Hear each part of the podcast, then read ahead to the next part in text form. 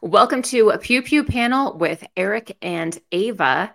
Today, we're going to be discussing all kinds of things amongst our main topic, which is military surplus firearms.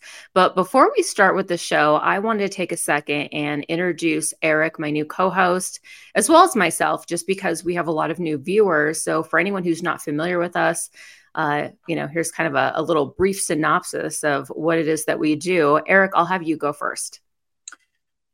All right, Ava. Well, thanks so much. And I'm really excited for this podcast and where it can go. I, I, know that you're definitely one of the queens in the podcast community. So I'm really excited to, you know, uh, get this show going with you and everything. And I've been at this YouTube game for quite a while. And, uh, you know, I, I, make gun videos on YouTube. That's probably where most people are, going to know me from. Our meltdown videos, gun gripes, uh, five guns, uh, all of our gunsmithing, reloading type content. You know, we, we've got a very diverse array of various content on the channel that we've produced over the years. So we're kind of a jack of all trades, do a little bit of everything in, in terms of the 2A community. Uh, I am the Georgia State Director for Gun Owners of America, took that position recently. So I've been trying to do everything I can on the advocacy uh, route uh, to fight for the Second Amendment and to help out GOA in every way that I can. Uh, also, uh, Erich Pratt and I produce a monthly episode called Firing Back with Erich Pratt. And that's where we give you kind of a, a good update on what's going on in the 2A community and to kind of let uh, lend his ear to what's going on and, and, and provide people some context. And um, yeah, really enjoy what I do. Uh, we are active on Twitter. You can follow us over there, Iraq Veteran 8888 on Twitter. Uh, we're shadow banned on Instagram. We're banned on Facebook but hmm. really I'm most active on YouTube and on Twitter. And uh, I'm really looking forward to to diving down the rabbit hole of various subjects with you, Ava. This is going to be fun. Oh yeah, absolutely. I can I completely agree, and I think that this is going to be a really great duo because things that you know I don't have a ton of knowledge about, you do, and well, I would say vice versa. But I feel like you have a, a ton of knowledge about everything. Um, but I do think that this is going to be a really great duo. So excited to get this lifted off. Uh, for anyone who's not familiar with me, so I've been a firearms instructor for a little over 10 years, NRA certified in basically everything. I own Elite Firearms and Training. And then I also write for various publications. I have another podcast called Gun Funny that I've had for six years. And then I'm pretty active on social media, YouTube channel, give or take. Feel free to follow me. Just search for Ava Flanell. It's with one N, two L's. And then you could find me on Instagram. Facebook has not banned me yet. I am very like shadow banned on Instagram though. So just search for Ava Flanell, one N, two L's underscore, write the entire thing out. It's the only profile that has a picture. And then I also just recently created a Twitter account, which Eric, you were nice enough to give me a shout out. I appreciate that. So you guys feel free to follow me on Twitter as well. All right. So shall we get the show started, Eric? I think we should.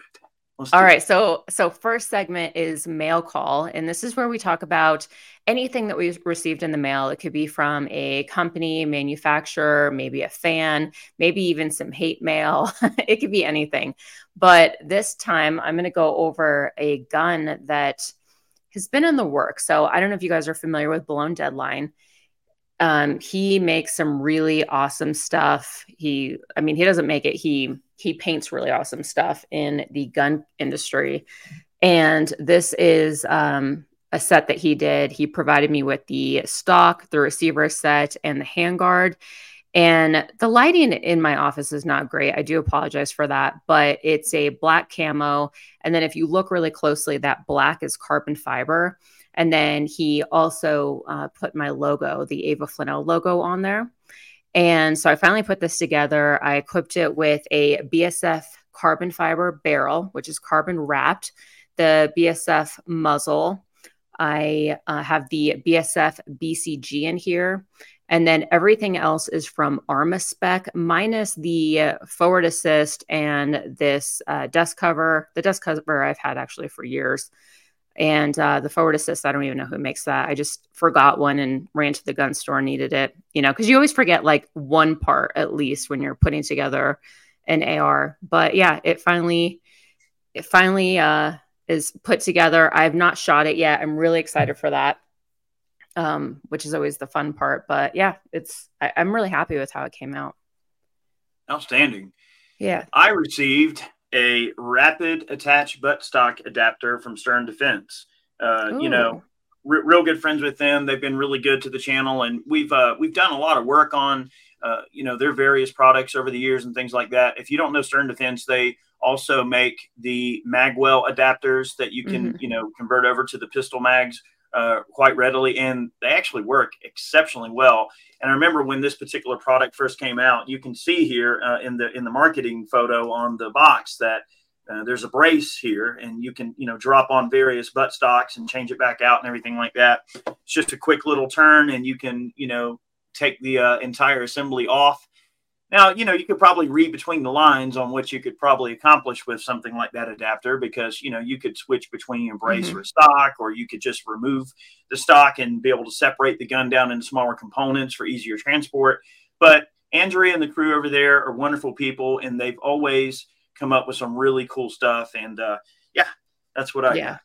Yeah, absolutely. I agree. I've uh, I've actually tried out that that product um, just even recently at TriggerCon Huge fan. They make some excellent stuff. If you guys haven't, definitely check them out. Stern Defense. Uh, so now it is time for the Would You Rather segment. We do not have any questions that people submitted. So for this segment, we're curious as to, you know, like a, a question that you would submit, you know, would you rather this or would you rather that? And be creative with it, have fun, uh, maybe be serious. You know, we don't care. We don't mind answering. I think both of us are pretty much an open book. I think it's, you know, it's, we have no problem admitting that. Uh, so feel free to submit your question either pew pew panel at gmail.com or even below on the video, which you guys can find us. Our YouTube channel is pew pew panel. This is also going to be posted in other places, but if you could just head on over to pew pew panel YouTube and then submit your question under this video. We're happy to answer it. Next is listener questions. We did have one question, and somebody said, What food could you eat every day if you had to?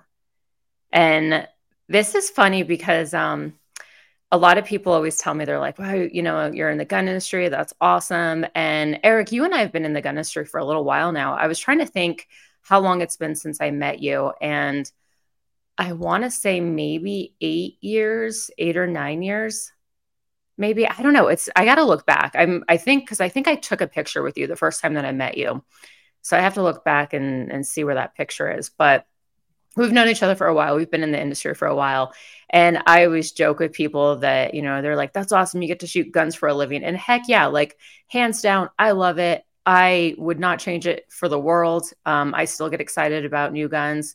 But that said, I joke and I'm like, yeah, but like you could love spaghetti. And if you eat spaghetti every day, eventually you're going to be like, all right, you know, um, it is, you know, it is still work. But um, with that said, I think personally, I would be able to eat pizza every day.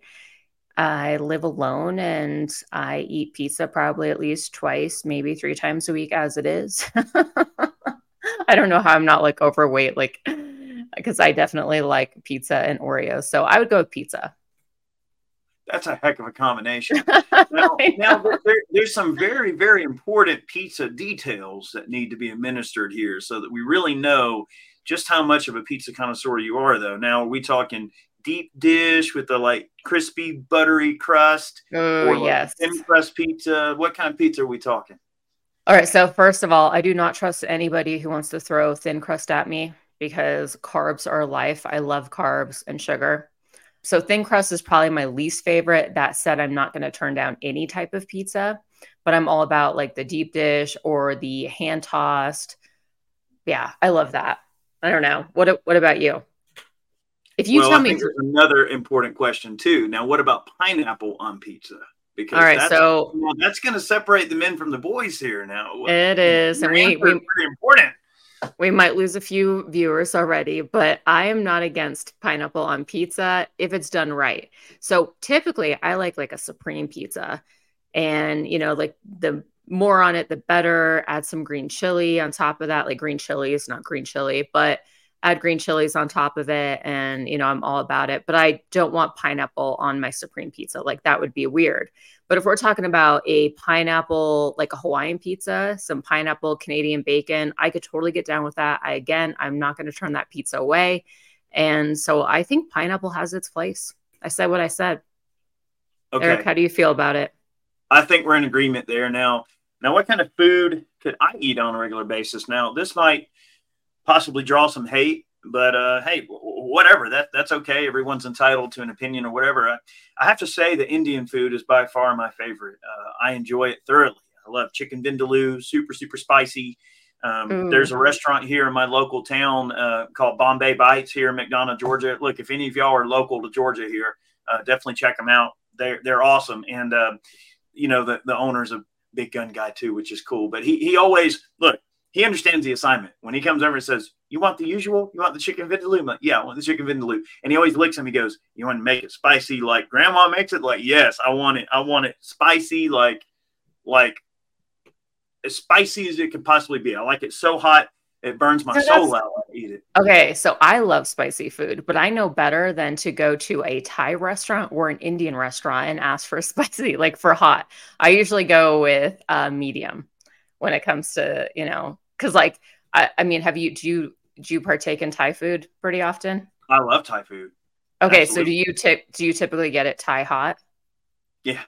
Yeah. Okay, that's crazy. So yeah, that's so crazy. Um, well, recently on Gun Funny, which I had you, uh, you were a guest on last week, and we talked about a new pepper in town. So before that, it was the Carolina Reaper, and that won Guinness Book of World Record.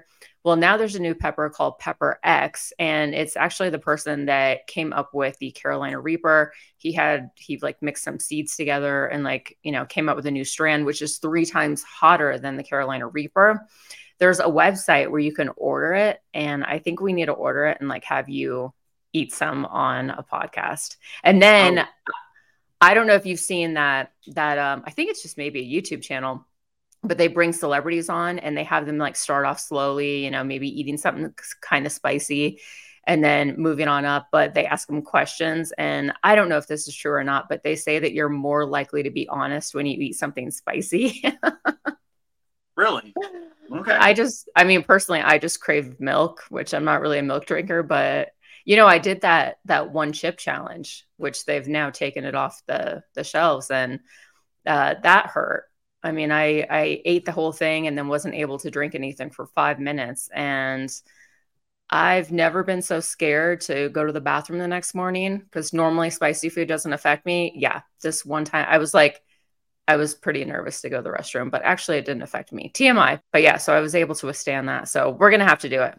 All right, so now I now it's my turn to ask. So when you so you you already said what you like, but like do you ever like um like my favorites like chicken biryani, um chicken marsala? Oh yeah. Yeah, so in terms of all the different Indian dishes, you know, they use a heck of a lot of curry in their cooking. And and one yeah. of the, the, interesting things about curry is that if you go to if you go over to Great Britain, you know, you're over there hanging out and and like them to them, their national food. You would think like everyone thinks of the stereotypical image like fish and chips, you know, yeah. and pubs and stuff. And, and that's true. Yeah, you, you're gonna have that, but like they love Indian food over there, and and that's like their natural natural national currency, if you will. And, and mm-hmm. you got to think like back in the days of the empire, uh, you know, a lot of the soldiers brought home that that Indian food from from the you know all of their exploits in India, and yeah. and it really stuck over there. And um, I've really come to love uh, real spicy curries and things like that, yellow curry, red curry, but curry has its uh, its place, and uh, they use so many fragrant uh, you know seasonings in Indian yeah. food. It, it, can be an acquired taste, however, uh, it is very nice. I, I, really do enjoy their cuisine considerably. It's, it's yeah, absolutely, yeah. All right, cool. Well, I would have thought you were like more of a, a, barbecue steak and potatoes type guy, but like, hey, you know, you learn something new every day. Uh, moving on with the rest of the show. So there was a few listener comments that I wanted to highlight. So Dave the Hunter, he said, announce repetitively on social media that you have a Prius when you actually drive a Dodge Caravan will definitely put the bad guys on the wrong track. So, my previous co host, Dalen, I used to make fun of him because he did drive a Prius. And uh, so this guy is like saying, like, yeah, maybe you are telling everybody you're driving a Prius when in actuality, not to say a caravan would be any better. I don't know. Uh, man, I don't know what I would choose, honestly, between the two. But, you know, now that we're at the topic, so I need to know like what does my co-host drive? because if you say like a little Honda Fit or a Mini, All right, we're we're probably gonna have to have a little talk after this. All right, so I've got two vehicles. Uh, I've got my my Ford F two fifty Lariat uh, Super Duty. So mm-hmm. that that's what I use to haul on my trailers and boats, and you know, and quite honestly, when I'm traveling, I do like being in the truck because it's real safe. And it's a yeah. safe vehicle. And then I've got like a little uh, gray Honda Pilot. It's like it's an older one. It's like I don't know, 09 or an 08 or something. Like you know, it's my little beater car, but it's mm-hmm. gray, and we all affectionately call it Gandalf the Gray. nice. or whenever we're going to take a trip, we go, oh well, are we going to take the Ford or are we going to take Gandalf the Gray? And you know, we'll take Gandalf the Gray sometimes. Uh, you know, if I got to take a long trip, like I'm yeah. going to DC this weekend for the uh, Guns Out TV uh, Purge event. I mean, that's like a 10 hour drive. I mean, I'm not going to burn diesel fuel and put wear and tear on my truck to drive all the way up there. Yeah, I'll take Gandalf the Gray uh, yeah. just to save on fuel. So, I mean, look, I'm sensible. I, you know, I, I've yeah. got one, one car for long distance traveling and then one for, for pulling stuff. Yeah, I like it. That's cool. Um, and then Jason Rideout, he said, I can't say I'm a hardcore prepper as my income isn't there, but I'm confident I could hold my own if the need arises. And um, this goes to a segment that we did talking about, or maybe it was a question that we answered about uh, prepping. But I think it's good for everybody to like have, you know, some sort of, I mean, I'd say like kind of like a, you know, STHF or no, I'm sorry, S SHTF bag that, you know, if something happened and you just had to grab and go. And I actually had a dream the other day that that happened to me. And actually I've been having some really weird dreams lately. I had this dream. One, I had a dream that like I had to just like grab stuff and go. And then I had another dream going back to my house and I had to find like a little place to hide in and I hid under my stairs. Like I cut, I did a little cutaway and stuff. It's like the weirdest thing. I don't know why I dream so much and why I have the dreams that I do, but it did make me feel like when I woke up, I'm like, am I as prepared as I think I should? You know, as, as, as I think I should be. And sometimes I feel like you can't, you can never be as prepared or prepared enough. Uh, we never know what situations are going to come our way, but I definitely think that it's good to be, you know, more so than not. Like I, I same thing with carrying a gun. You know, worst case scenario, I carry this gun my entire life and I never have to use it. But I would hate to be in a situation where I wish I had a gun and I didn't have one what really gets me is society has somehow just painted this you know really strange view about preparedness and you know they, yeah. they always think of a prepper as being like a stereotypical guy in some baggy camo breeches and a you know i, I don't know like they, they, people have this stereotypical image of what they think a prepper or a survivalist is you know a guy in a mm-hmm. boonie cap wearing you know military surplus load bearing vest and he has a sks i don't know like like the modern day like rice hat guy from vietnam or something like you've seen the meme you've seen yeah. the meme but yeah in reality, though, you know, society has really unrealistic expectations about what that type of situation looks like. I mean, mm-hmm. you live within your means, right? Well, this guy who is saying, "Okay, well, I don't have a lot of extra money to put back some preps. How in the world do I make sure that I'm that I'm ready?" Now, this could probably be an entire episode, so I'm not going to spend a whole lot of time on this, Ava. But yeah, you you do everything within your means. So mm-hmm. if you're living within your means and you have and you're a person of limited means, well, then you're just gonna you're going to acquire those resources, those extra resources, more slowly, mm-hmm. uh, but you're still going to acquire them. So you go to the store, you buy whatever food you're going to buy, and then all right, well maybe we budget a few extra dollars for some extra rice or beans or other other types of dry goods that we can store. Uh, you know, freeze dried goods, whatever you want to do. So um, it'll just take longer to reach your goal, but you will reach your goal as long as you are careful and stay within your budget and make a distinctive effort to actually do it. You know, every time you at the store, just put aside an extra 10 or 15 bucks, buy a few canned goods, stick them back. That's how it starts. Yeah, absolutely. I completely agree. All right, so now I think it's time to get into the main topic, which is talking about military surplus firearms. And I'll be honest, I don't have a ton of knowledge about military surplus guns all of my knowledge is pretty much, I'd say, guns that came out within like the last 15 years, uh, with the, you know, the exception of, you know, some of those guns that are just like staple guns that like really, you know, paved the way for firearms. But that's why I'm like really excited to talk to you about this, Eric, because you have so much more knowledge. And I had the privilege of you know seeing your gun room and it's funny because my gun room and your gun room looks so different mine's mostly black or you know the color like uh, the occasional cerakote firearm. And i noticed like yours is like mostly wood. That's not to say you don't have you know a lot of the more modern guns but you have so many older guns. And i'm really excited to pick your your brain about this topic. So for anybody who may not be familiar like essentially what is a military surplus firearm? Well you have to you have to think ava that when wars break out a lot of guys need guns okay mm-hmm. you know lots of folks need to be armed and be able to fight the war and you know when once uh you know the industry of war gets into full full scale production, you know, yeah, they mm-hmm. make a lot of dang accoutrements of war, you know, pistols and rifles and shotguns and bombs and all the things you need to fight a war.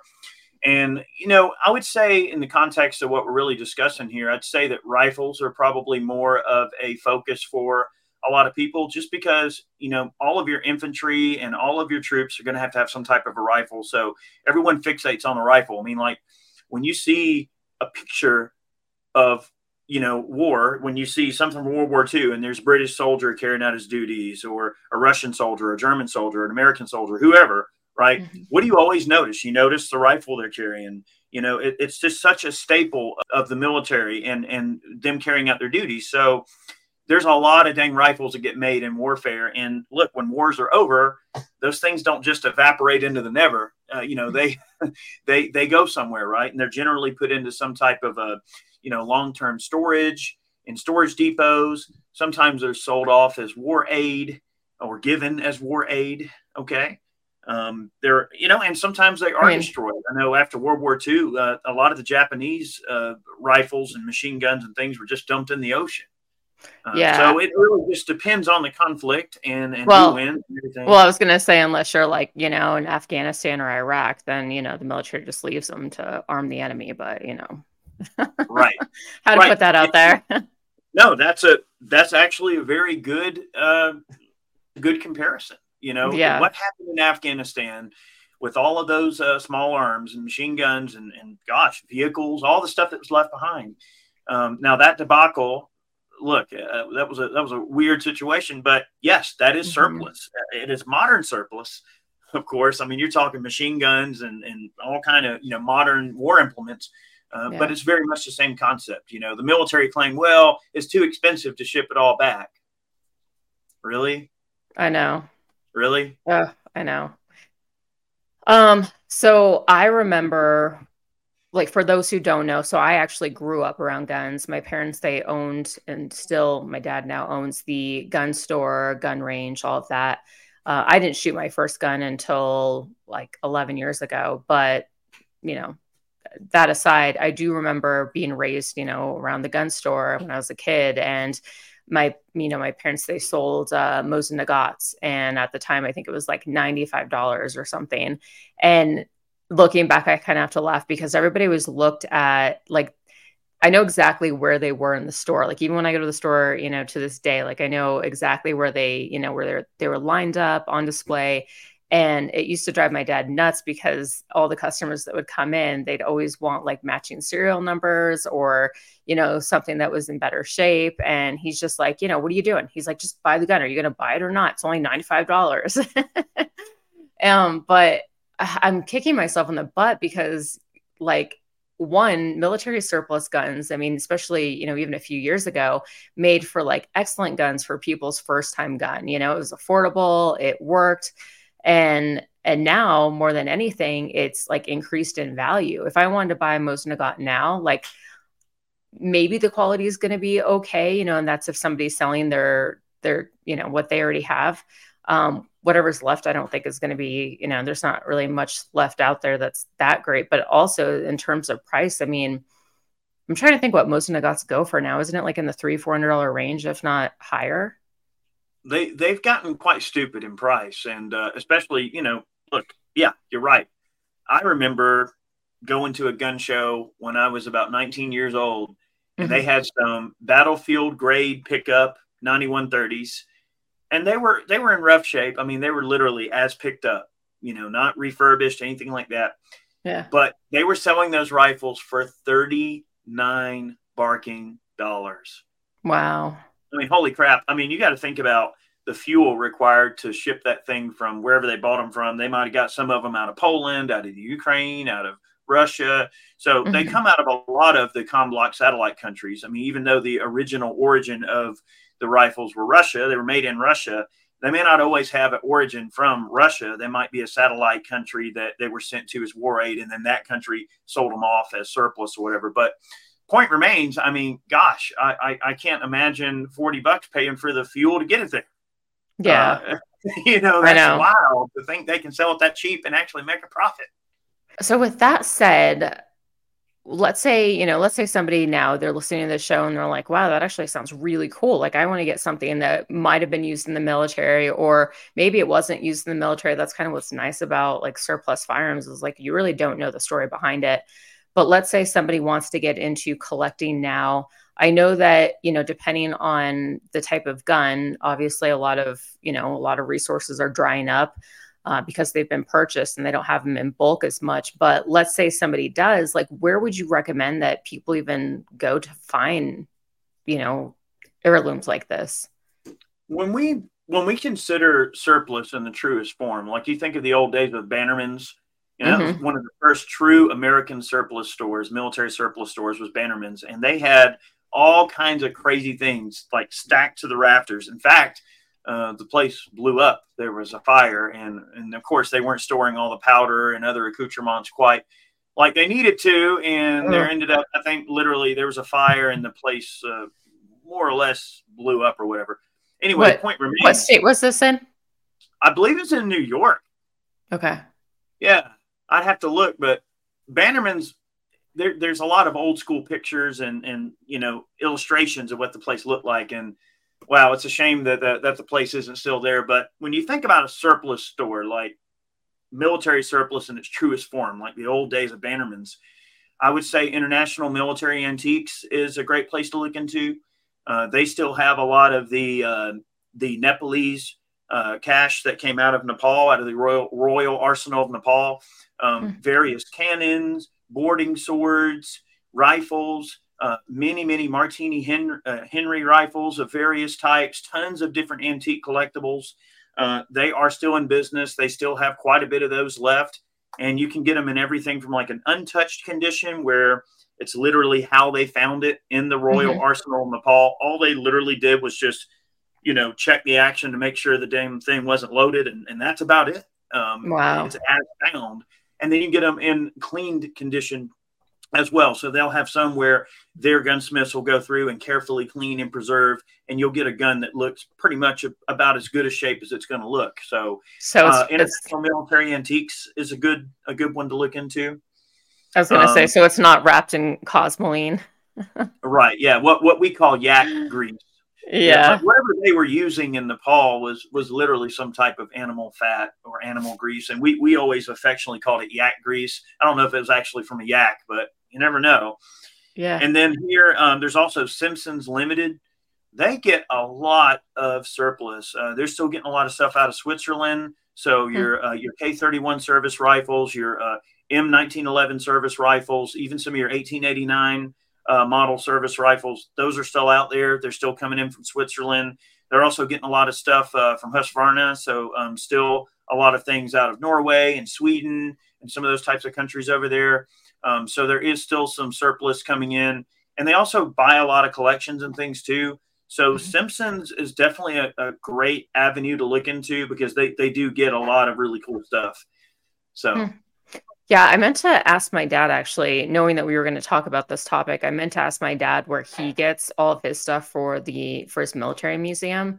And you know, if you guys aren't familiar with who my dad is, um, he has stuff from the American Revolution all the way to present day. And uh, the stuff that he has, I mean, it's just amazing. It's, I don't even know how one person has managed to collect all this, but he does have collectors all over the world uh, that just like send him stuff. So it's not technically, I guess, him, but still, he put the entire thing together.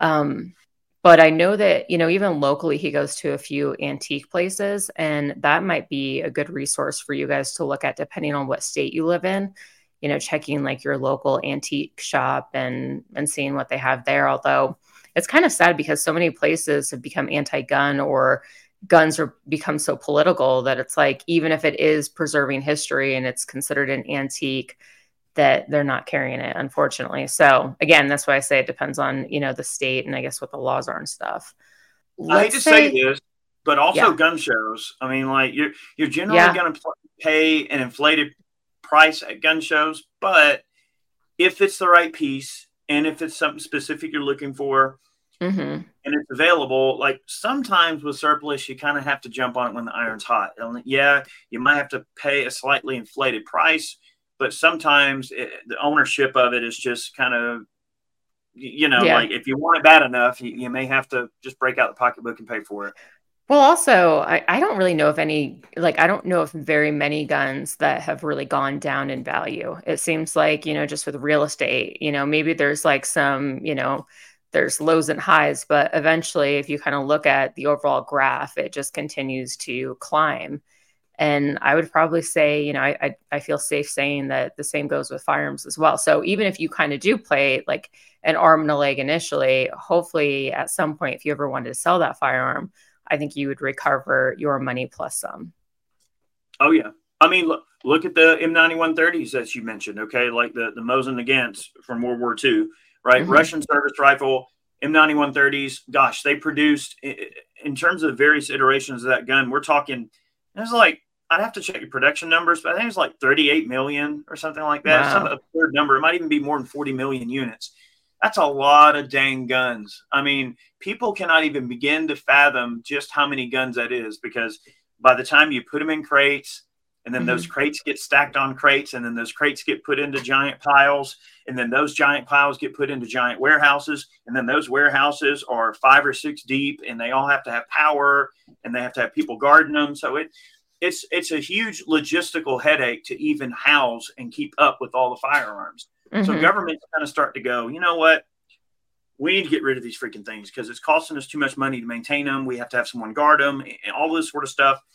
So when you think about how many guns are out there, yeah, eventually they all got sold. I mean, there, there's still a lot of those guns in storage somewhere. They're all over yeah. Russia. They're all over all those satellite countries. But the, the, the point remains, though, is that yes, as cheap as they are and as abundant as they are, eventually the supply will always dry up, the mm-hmm. demand will always increase because you got guys like me they're making videos all the time and you see tons of of media and things that people put out about these guns so it drives the interest up and more people get you know interested in them and of course as that supply dries up it's simple uh, economics you know supply and demand that as the supply diminishes the demand increases so does the price yeah. And uh, that's true with any commodity, even something as common as a World War II rifle that they produce some 40 million of. Yeah, absolutely. I have to ask so the uh, surplus firearms that you have, majority of them, have you shot them before? Because I've asked my dad, you know, like a lot of the guns that he has that are collector's items and like worth a lot of money. He was like, Yeah, I would love to shoot these, but he's like one he's like i'm too important so if anything happened to me you know um but then I guess two, you know, finding the ammo, but then also three, what if something happened and then you just break this piece of history because it was super old and it fell apart or you know it cracked or something like that happened. Um, like for example my dad has you know like in his museum he has a, uh, a nazi display and and we're jewish so like don't get the wrong idea. It's just you know it's any part of history he has.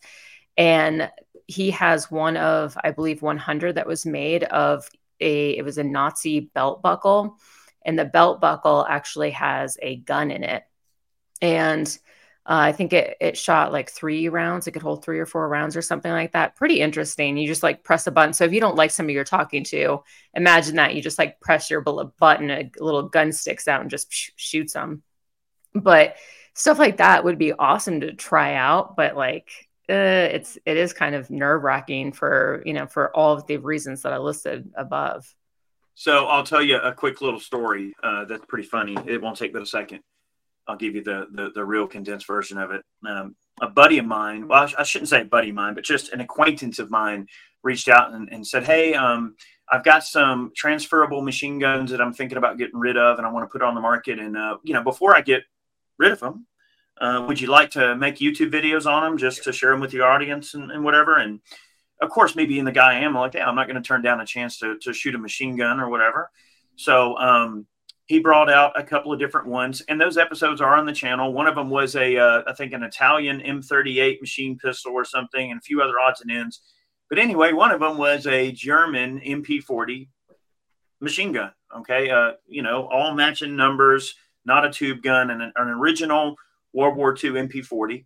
Which you know, MP40s in terms of during the war, they were pretty common machine guns. But but anyway, uh, we were apprehensive about shooting it because you know it is a valuable gun and you don't want to break it. Well, what can you imagine happened with this freaking gun when we were out trying to film a range video? Sure enough, about the second mag in, the charging handle on the bolt snapped right off of this. Like I'm talking a forty-five thousand dollar MP40, oh. and I oh. was I was thinking, man, this guy's going to be so mad.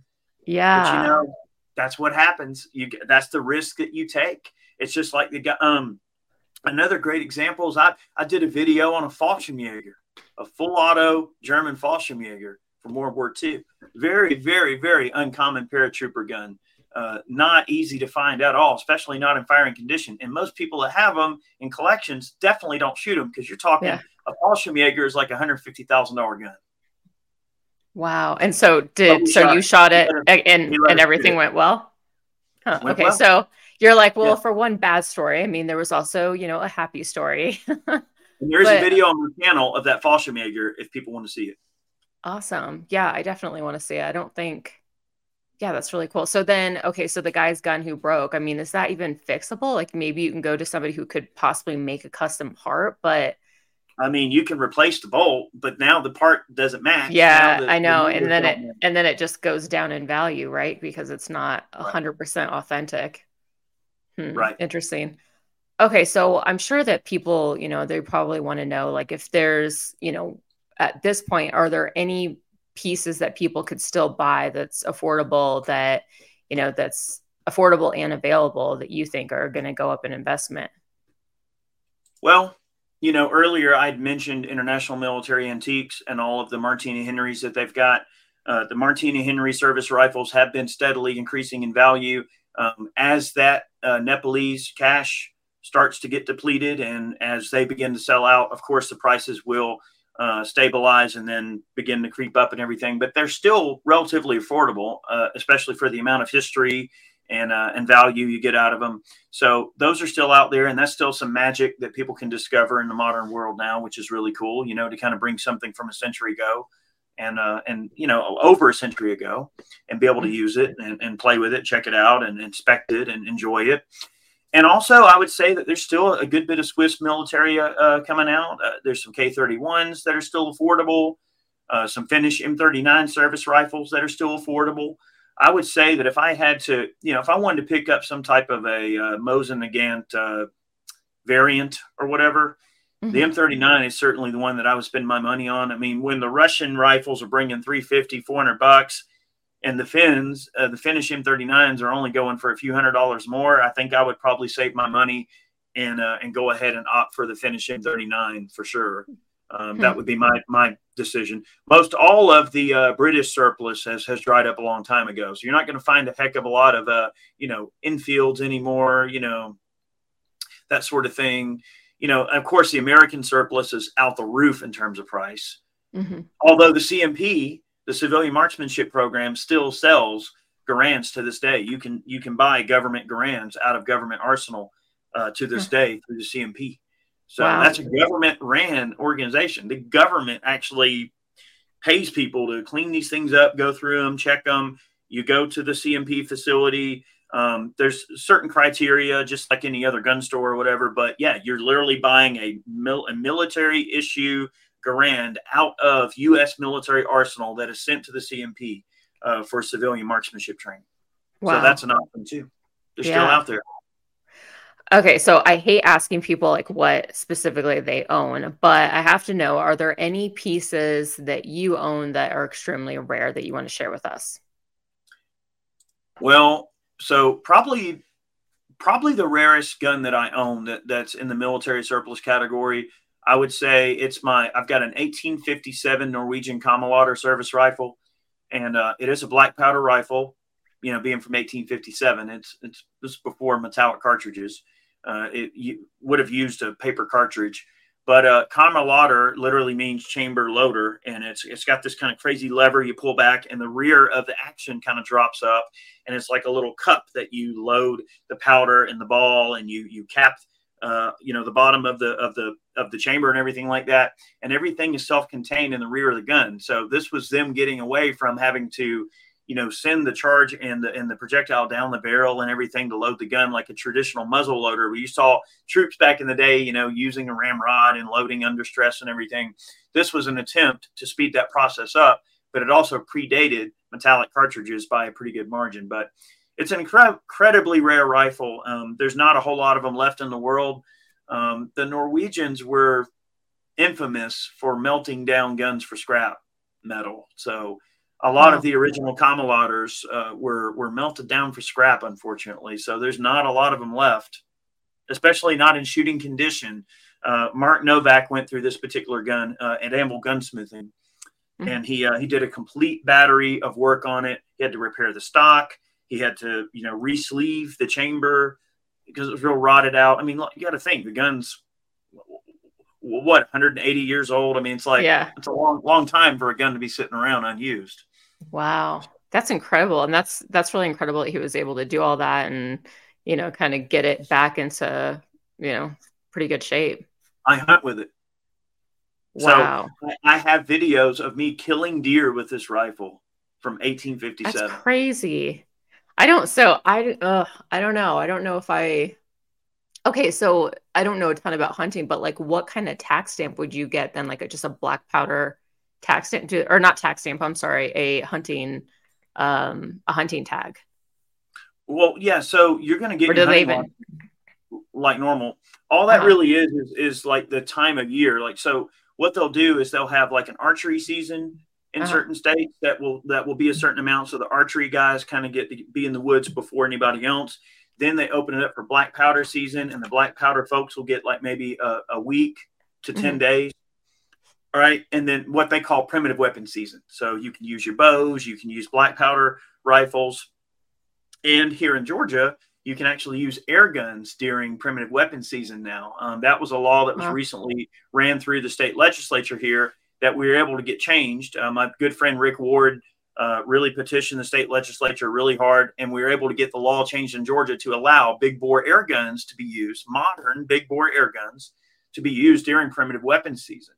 And then after primitive weapon season is over, that's when your normal rifle season opens up. And of course, that's when that's when most everyone gets in the woods, and you're hearing shots every morning from everywhere. Yeah. And most people hunt with guns, and then I would say that followed closely by archery guys. And I would say black powder actually represents a very small group of people overall, especially uh-huh. ones that use traditional black powder rifles like what I use. Yeah. Wow. That's amazing. Yeah. All right. Well, I think that I think that covers all of the topics unless there's something that you think that we didn't cover. Otherwise, I think it's time to go into listener of the week. So if you guys want to be listener of the week, pretty easy. All you have to do is leave us a review on iTunes. And if you have an iPhone, it's really easy to leave a review. Just search for the podcast app, search for Pew Pew Panel, scroll down, you'll see where it says reviews, and then you can leave a review. And you have to actually write something. If you just leave us, you know, if like you tap on the stars, like one to five stars, it's not going to show up. So, you know, if you don't mind, uh, we'd really appreciate a review. It does help with the algorithm and this being such a new show um, it helps kind of put us on the map. But today, uh, today's listener of the week is hashtag draven13. This is from draven13, four stars. So I actually gave somebody crap uh, a few episodes ago about a four star, and they were like, nope, sorry, it was an accident. Because I was like, who does four stars? So I actually read this before we started the show, and this guy actually did intentionally mean to write four stars. He said, I've been listening to Gun Funny for a long time and heard about this show from there. Lighthearted and playful, but could use a bit more substance. Ava is known for zero prep interviews with her guests, and it totally works in that scenario because the guests are always bringing the content.